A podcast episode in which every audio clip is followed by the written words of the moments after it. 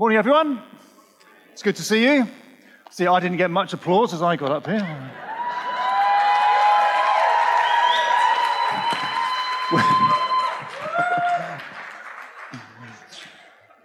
this is. This is.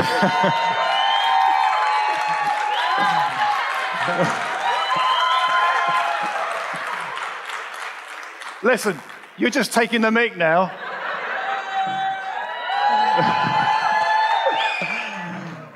Right, this is week six of eight in our Philippians series.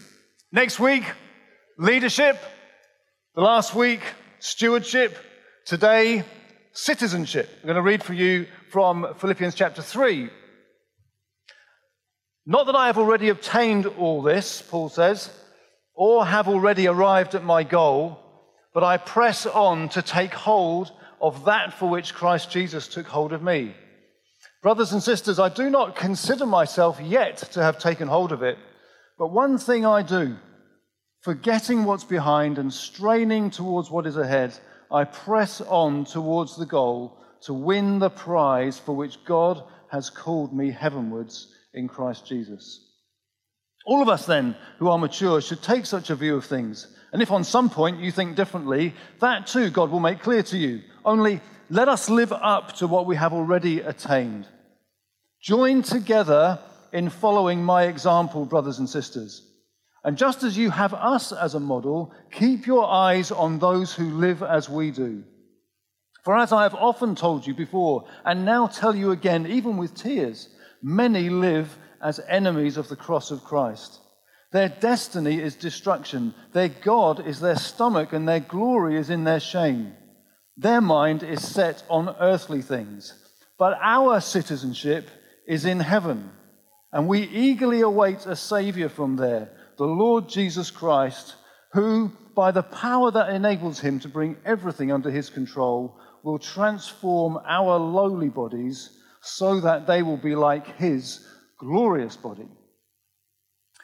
I would say to you that generally, the wealthier Christians become, generally, the wealthier they become, the longer they live, the more comfortable they are, the more they become attached to temporary things and become, like Paul mentions in verse 19, set on earthly things. I think that's true as the generations go by, as living standards go up. And it's not always been that way. You see, past generations of Christians were generally more future oriented than they are today, more focused on eternal rest, more focused on Jesus' return, on the ultimate goal of salvation. Christians used to be more like my sat nav. My sat nav is purely destination focused. It's all it cares about. And if I take a wrong turn, it doesn't throw it out, it just reroutes me. It's very, very, utterly, completely focused on the destination. Christians used to be more like that. That's also been true of oppressed Christians the world over. The harder this life has been, the less they've had in this world, the more Christian focus was on life beyond death. It's true of the songs of black slaves, tragically, in years gone by. They, for example, were filled with future hope because, sadly, tragically, evilly, there was so little present hope. It's also true of Christians who are persecuted today. Andrew White is, uh, was for many years known as the Vicar of Baghdad. He was the vicar of the one Anglican church in Baghdad until 2014. And I went to hear him speak once in Torbay, where I used to live, in 2007. And while he was speaking, he said so many profound things from his experiences. But he said this, I recorded it. His church services there used to last six to seven hours. And for one hour, an hour in the service, he sat and simply listened to people telling him how life had been for them that week. He did that every week. And that particular week, before he'd come to visit the UK, he said, he said this 27 family members and friends of people in his church had been kidnapped in that one week. That's the climate in which they were living. And he said this I quote, I can't tell my church they won't be killed this week. I tell them this when we see Jesus, we will be like him. And they clap and they cheer and they are so happy in that situation. The harder life is through the centuries for Christians, the more eternity focused they've been. And Paul, here in this passage, is clearly, thoroughly future oriented. He has his sights set beyond the grave to eternal life with Christ. However, let's just be clear that doesn't mean that Paul is sitting around just saying, Don't worry about this life, it doesn't really matter, just sit tight and hold on and wait. He's nothing like that kind of attitude. He was aggressively proactive about the mission of God. For as many days as he had on this earth, he knew that God had got a hold of him for a purpose in this life too. That at least is part of what he's saying in verse 12. Not that I've already obtained all this or have already arrived at my goal, but I press on to take hold of that for which Christ Jesus took hold of me. He's very conscious that in this life I'm pressing forward, forgetting what's happened, going for the purposes of God. But he wants, above that, beyond that, he wants his readers to imitate his pursuit of what he calls the prize. So, verse 14 I press on towards the goal to win the prize for which God has called me heavenwards in Christ Jesus. I wonder what that prize was. Paul, you set yourself to the goal and the prize. What is your goal? What is that prize? Well, it's more than simply the temporary things in this life. It's more than the things God has got for you in this life. It's more than that. It's more than the task, the vital task that God had given Paul in this life. His prize is final rest with Jesus. Paul knows what he's ultimately been called to. God got hold of Paul on the road to Damascus. Many of you will know the story, and he gave Paul a commission. But Paul knows the ultimate destiny of the great Christian story. He knows where he's going. He knows what Jesus came to win him for. And it's not just a better this life, because many Christians don't, in many senses, have a better this life. God has got a hold of you that you might live with Him in perfection forever. And Paul knows that's the destiny, that's the prize for which God has called him heavenwards in Christ Jesus. You and I, in our modern Western world, are prone to forget that that is the goal of salvation. Listen to these shocking future oriented words in 1 Corinthians 15. Paul's, in the context of resurrection, he's talking about this. If only for this life we have hope in Christ, we are of all people most to be pitied. That's, you might be familiar with that phrase. It's deeply shocking. If he weren't so future oriented, that is a deeply shocking sentence. So the prize, the goal, the treasure is nothing less than Christ Himself, both in this life and more fully in the next. If you're a Christian today, the prize is Christ. He is the treasure. He is the point of it all. He is what He's called you to Himself for, to know Him, to have more of Him. And Paul's been saying that. He's been saying that a couple of times, at least already in this letter. He's just said in the previous verses in chapter 3, he said this I consider everything a loss because of the surpassing worth of knowing Christ Jesus my Lord, for whose sake I've lost all things. I consider them garbage that I may gain Christ. He says, I want to know Christ. And then back in chapter 1, he said this one of the most challenging statements, I think, in the New Testament for each one of us to think, where am I with this? He said, For to me, to live is Christ, and to die is gain. What can he possibly be meaning?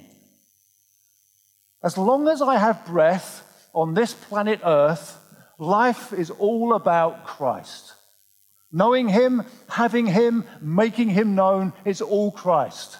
But he says, and to die is gain. How can it, how can it be gain? What do you mean? No more suffering? Well, partly, but he must be meaning this. If Christ is everything here and now, death is gain because it's more fully Christ. I shall know him as he is. I will be like him. I will see him. I will be in his presence, unhindered by sin, unhindered by distraction, perfectly and fully in his presence. Whatever, whether he lives, whether he dies, what matters to Paul? Christ. Having him, knowing him, becoming more like him. A friend of mine um, recounted a brief story of having gone to Beirut. And when uh, this friend of mine was there, he had been introduced to a Syrian refugee. Lots of Syrian refugees in Beirut. And this lady who had become a Christian since she'd got to Beirut from Syria, said this. Let me tell you, she's got hold of something about Christ being the treasure. She said this In Syria, we had work and house, but we did not know Jesus. Now we have nothing, but we have Jesus. We have suffered very little. She knew what the prize was. She knew that whatever she had lost was worth losing for gaining Christ. Now, in this letter, Paul has twice now mentioned about their citizenship, their true citizenship. Now, I need you to hold on to Christ is everything. Living is Christ, dying is gaining more of Christ. Because twice now he's talked about their true citizenship in chapter 1, verse 27, and here in this passage we read just now. And to those readers in Philippi, it was a really interesting and alive kind of concept. The idea that your citizenship was truly, your real home was somewhere other than where you actually resided, really resounded with these Philippian Christians for this reason that Philippi, where they lived, had the special status of being a Roman colony. It was an outpost of Rome. It was a mini Rome. It had all the status and the privileges and the responsibilities of being a Roman citizen, bearing the name of Rome, representing the emperor in their life in Philippi. So, the, to the Christians in Philippi, Paul's saying this You may reside in Philippi, you know that, but you're really citizens of Rome. Well, it may be that you reside physically on earth here, but your true citizenship, your true home, your true place of belonging is somewhere else other than Philippi. Do you know where it is? It's in heaven. You are citizens of heaven. That's where you truly belong. And let me say to anybody who's a Christian here today if you are residing in Bournemouth or Poole or Christchurch or up in, uh, I think up in Alton, there's some people here from Alton and various places. Wherever you're residing, if you're a Christian, you may have your direct locality there. You may have a property there. But let me remind you don't get too attached because your true citizenship is in heaven. But what does that phrase, citizenship in heaven, mean? It's a bit nebulous. It's a bit almost, dare I say, is it a bit airy fairy? What does it mean, citizenship in heaven? Well, heaven was a word that was used in a couple of different ways. It was used to distinguish the earth and the heavens, anything above the earth out there, for example. That was one way it was used. So, Genesis 1, chapter 1, in the beginning, God created the heavens and the earth. What they meant was everything out there and the earth. The heavens declare the glory of God, Psalm 19 says. What's he saying? Well, everything out there, all the stars, all the planets, the moon, and so on, they're declaring, they're speaking something about the greatness of God. But heaven is used more specifically and used here, not to mean quite that sense. It means this it's the realm where God most fully dwells.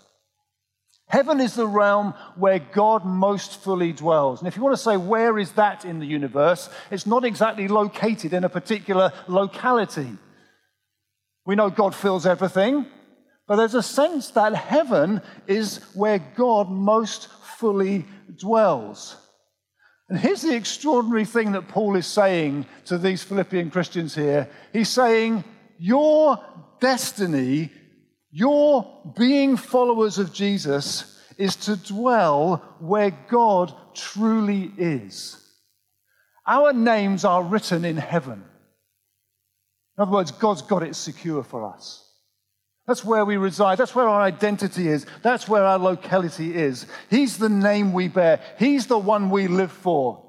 Our identity is wrapped up with God, and we rest, as it were, where He is, safe and secure. Ephesians chapter 1, verse 3 Praise be to the God and Father of our Lord Jesus Christ, who has blessed us in the heavenly realms with every spiritual blessing. Now, you might be a Christian today and you might think, I don't have a lot of physical blessings, which is probably not the case if you live in this country.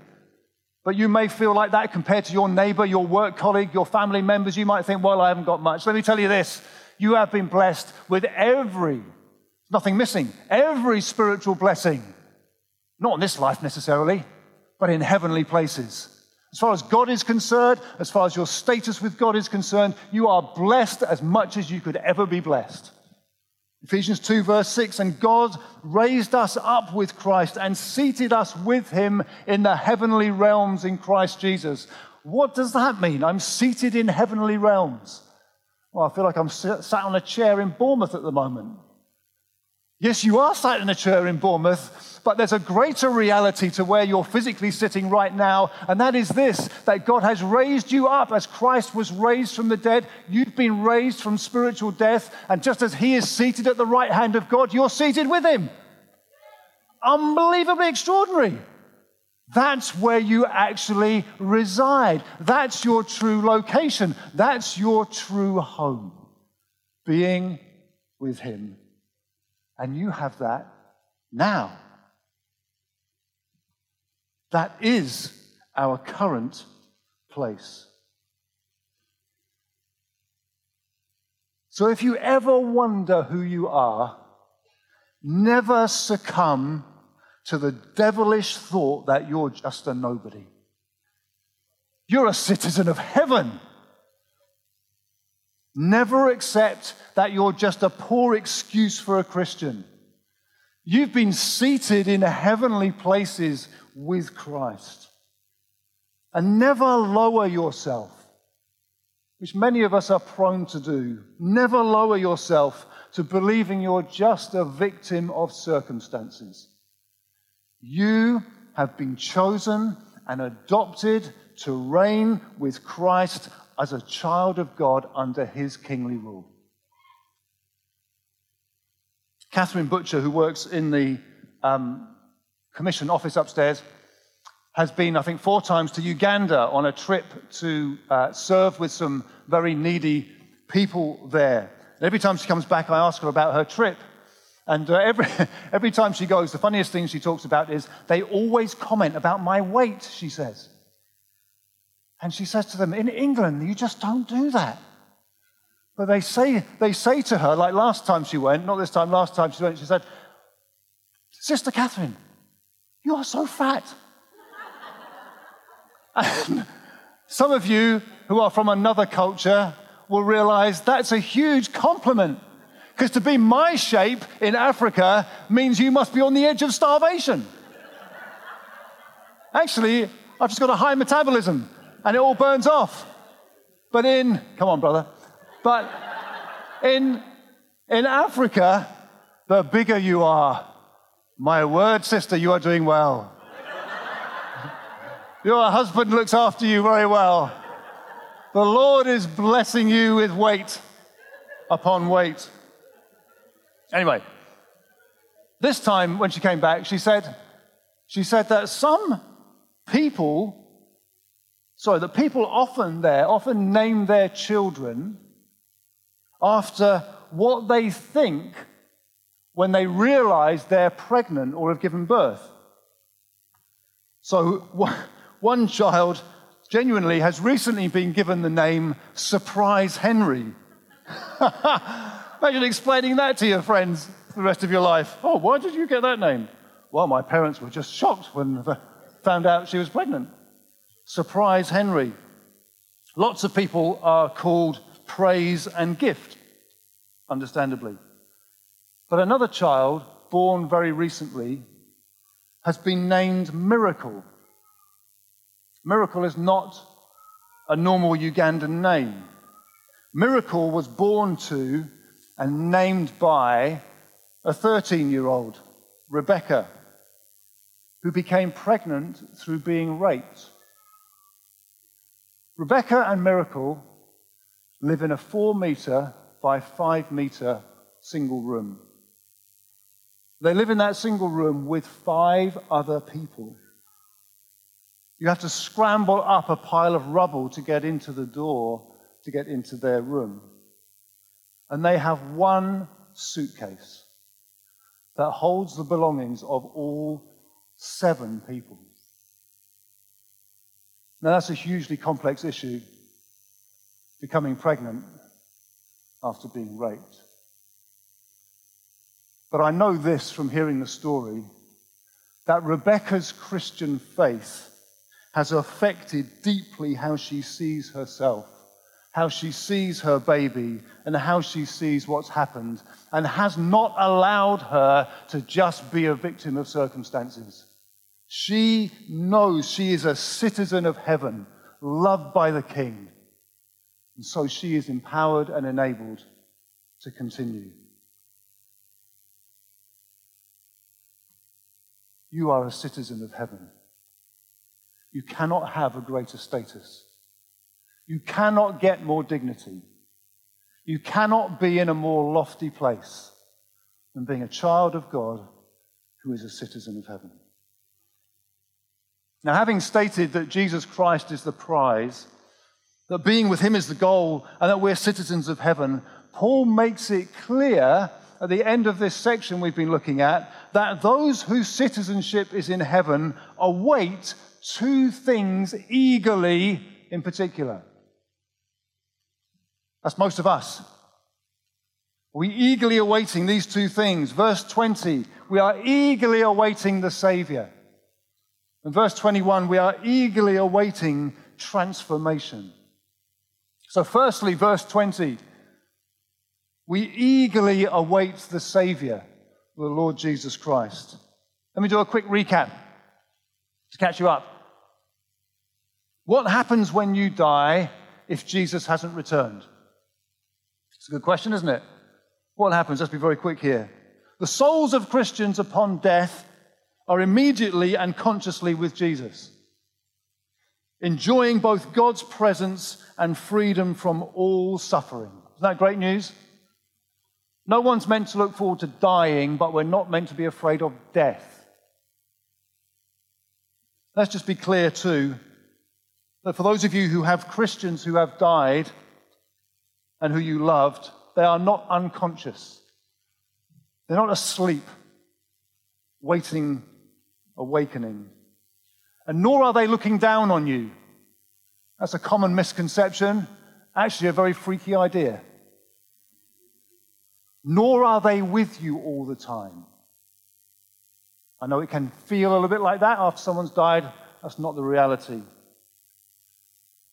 But being with Jesus beyond death is not the end game of the great Christian story. If it was, dying and going to be with him would be enough. That would be God's goal for the plan of salvation. But it isn't, because verse 20, we eagerly await a Savior from there, the Lord Jesus Christ. One day the King returns. In those of us who work in the church office, often hear Kerry exclaiming, well, we often hear Kerry, we often hear Kerry exclaiming.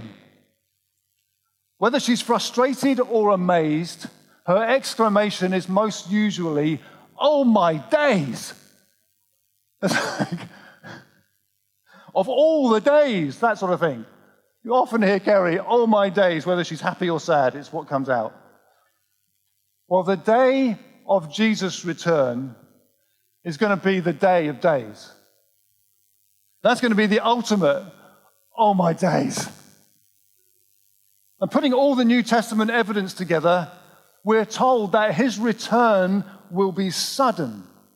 It'll be at a time that no one knows. It will be such that all will see and hear his arrival. That the dead outside Christ will be judged, and that all believers will give an account of how they've lived in this life, yet with salvation secured. All the world will see him. All the world will know. All the world will see the final vindication of Jesus Christ demonstrated to be the risen Lord of all as he appears in a way such that all can see. And all the world will see that his people were right to trust him. You may be mocked just now.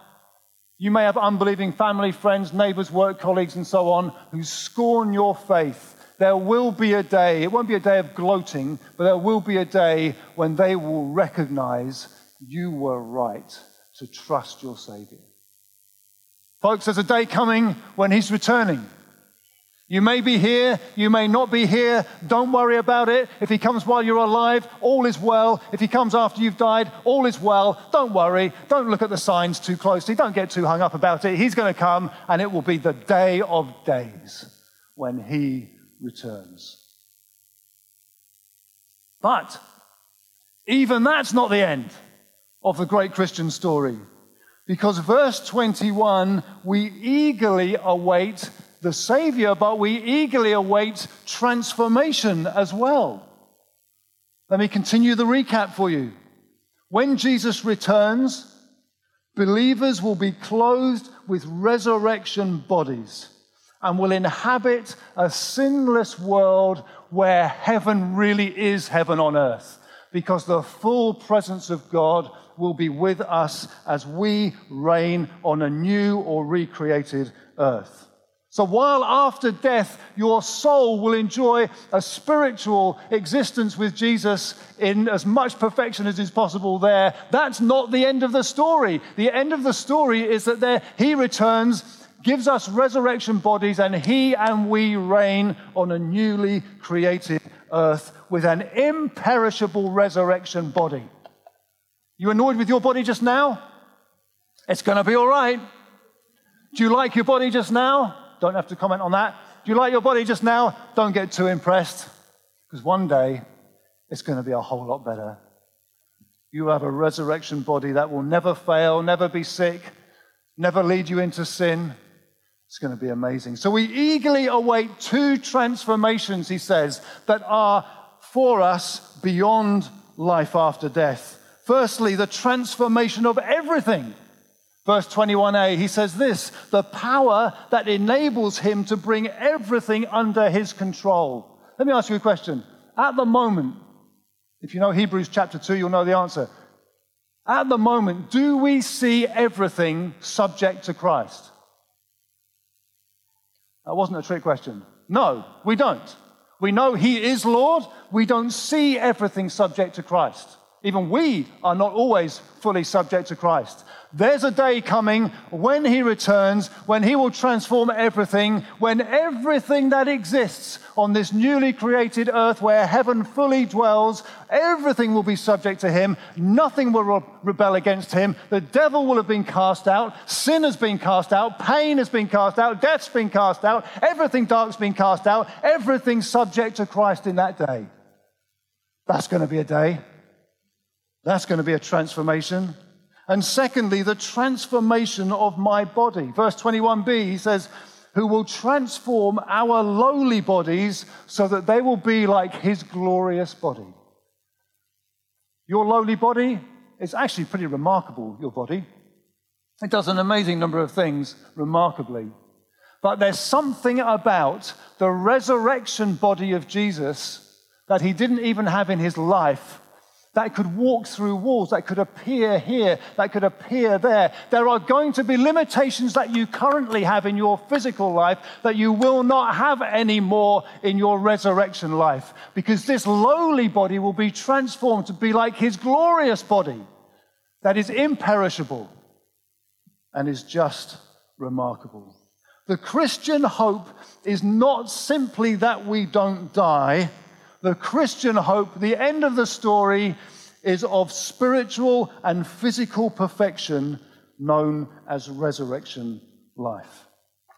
It's a wonderful story. It's a wonderful gospel. If you're not a Christian this morning, what's stopping you? Why would you not want to live forever in perfection?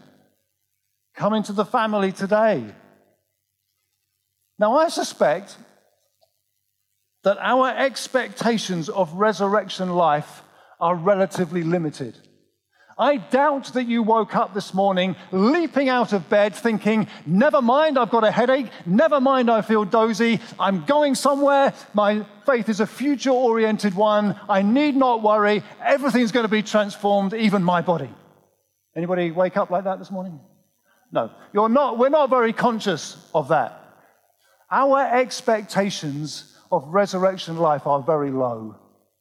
And I wonder if in part this will help explain why. One of the best known songs from the musical Matilda is When I Grow Up. And that song, When I Grow Up, which is very well known, includes these lines And when I grow up, I will eat sweets every day. Matilda's a young girl, by the way. When I grow up, I will eat sweets every day on the way to work. And I will go to bed late every night. And I will wake up when the sun comes up and I will watch cartoons until my eyes go square and I won't care because I'll be all grown up. It's a fascinating song because the child can only see the advantages of growing up as being, as being allowed to do more of their best childish things eating sweets, staying up late, watching TV all day. But growing up brings far greater pleasures than just more childish things. And so it will be for us. You see, you, we, if we tend to think about heavenly life, resurrection, we think, well, what's the best things we know? Well, there's mountains. Do you know there's going to be amazing mountains there? Lakes, I love lakes. I love a beach. Maybe it's going to be like Bournemouth Beach, but even better. The trouble is, all we've got is our childish things to extend. Does that make sense? Like Matilda had. Let me tell you, like Matilda found, growing up, there are far greater pleasures than just watching cartoons until your eyes go square. Let me tell you, it's going to be much better than you can even possibly imagine because at the minute, all you can imagine is more of our childish imaginations.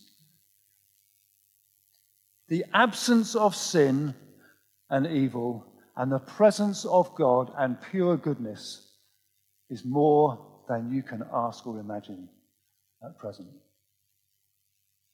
All in all, for citizens of heaven, the return of Jesus and the transformation he will bring will be more than you have ever expected.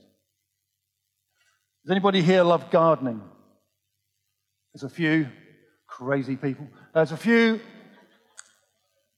do any of you watch Love Your Garden on ITV? Yes?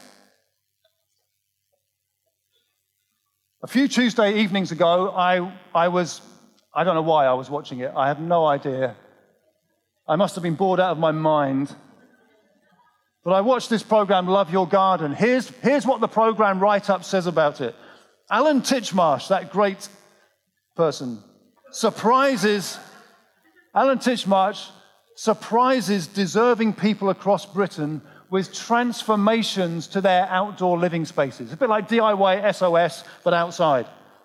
Alan and his team of experts nurture, uh, never mind. The week I saw it, the week I saw it, the show came from South Wales, where Alan and his team were tackling what they said was the most difficult plot they'd ever faced. The garden belonging to Chris and Karen Garlick. Chris, Chris is a husband of three, three young children. He had been well until two years prior to this program when he lost his hands, both hands and both feet to sepsis after contracting meningitis. Dozens of people work on the garden over a number of days and spend an inordinate amount of money. Towards the end of the program, Alan Titchmarsh, as always happens on these programs, he brings the couple out and says, Keep your eyes closed. So it happens on this program. Alan brings Chris and his wife Karen into the finished garden with their eyes shut. And then Alan says, Open your eyes. And the shock literally on Chris and Karen's faces is really quite moving. Karen, I recorded it, can only say this Oh my goodness. Oh my goodness. Oh wow. Chris is completely stunned, says nothing, and actually looks like he's struggling to breathe. He is so shocked at what he's seeing. And then Karen begins to notice some of the individual features in this recreated garden. And she points some of them out. She says, Oh, look at the colors over there. And look at that. And look, Chris, all this area for you that he could take his wheelchair around. There's so many things to look at. And finally, all Chris can say very calmly, but in genuine shock, is, I don't believe it. That's incredible. Now, Chris and Karen like we as Christians, knew that what they would see would be far better than what had been. They must have been wondering in the week while the gardeners were at work, they must have been wondering, I wonder what they'll do. I wonder what trees we'll have. I wonder where they'll put the lawn. I wonder if there'll be a path for you, Chris, so you can take your wheelchair. They had been imagining, no doubt about it, trying to anticipate the reality of the recreation.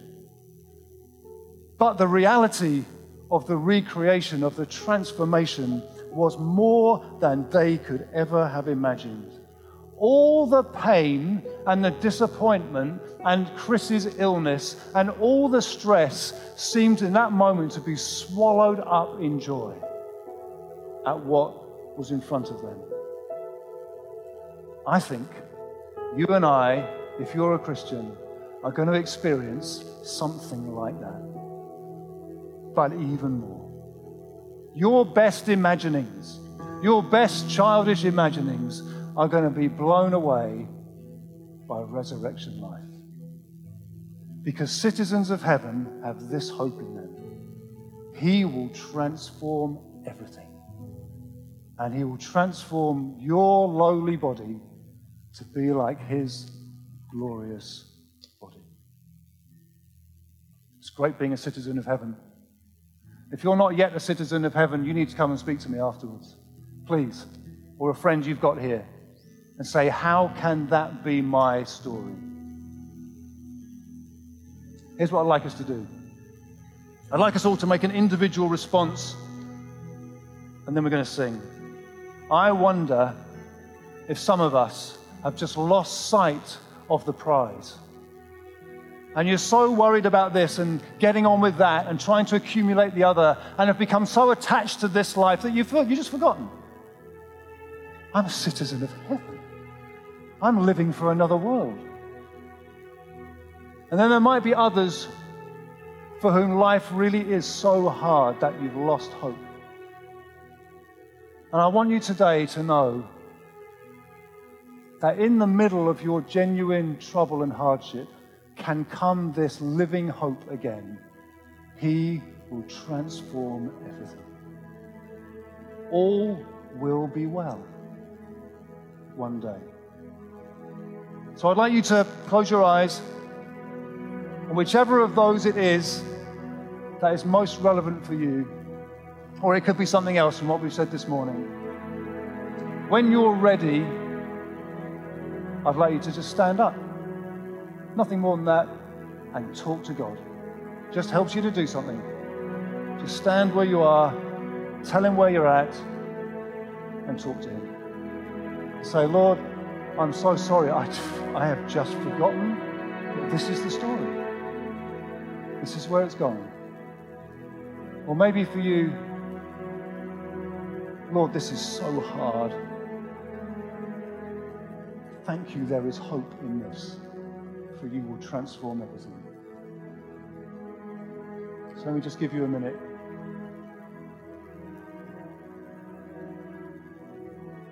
And when you're stood, just talk to him. For others, it will just be, Lord, I want to thank you, there is a future hope. Well, just stand up and start talking to him.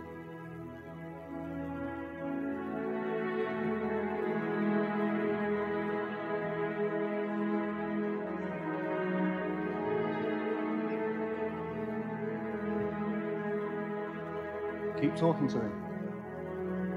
Keep thanking him. Ask him for help.